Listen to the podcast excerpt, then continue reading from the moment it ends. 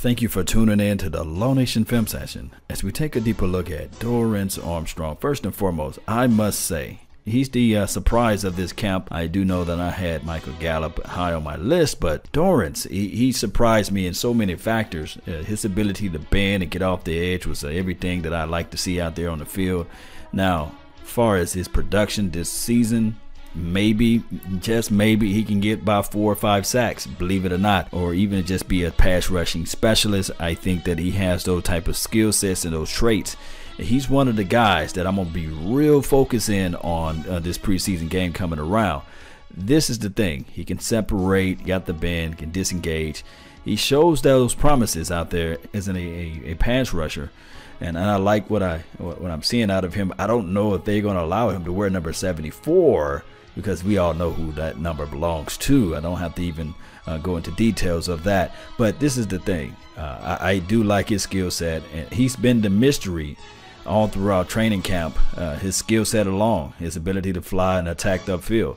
Now, the unsolved mystery will be the uh, the tight end play, whether it's Swaim, whether it's uh, Rico Gathers or uh, Jarwin. It's, it's one of those guys that's going to have to separate themselves from this team. Now, me personally, I think that this team can roll with four tight ends. They all will have to fill the shoes of big number 82. Somehow, some way, I'm really digging all four of these tight ends this team need to go ahead and just roll with four tight ends. I believe that it will benefit them down the line in the long run because there's so many variables. It's like one can do this better than the other, and the other one can do this better than the other. So it's I would rather just go with four tight ends. I feel that the skill set of this team still heavily relies on the actual run play.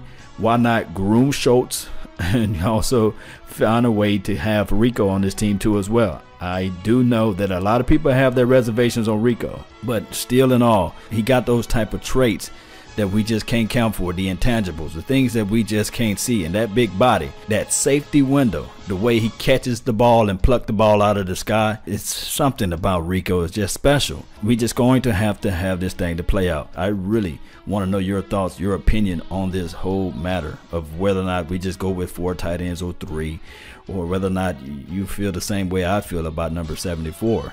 Well, for right now, DA is wearing number 74, Dorance Armstrong. We will find out one way or another. That's all the time I have for today. I really thank you for yours. And remember, you're listening to nothing but the best. Salute. I'm out. Peace.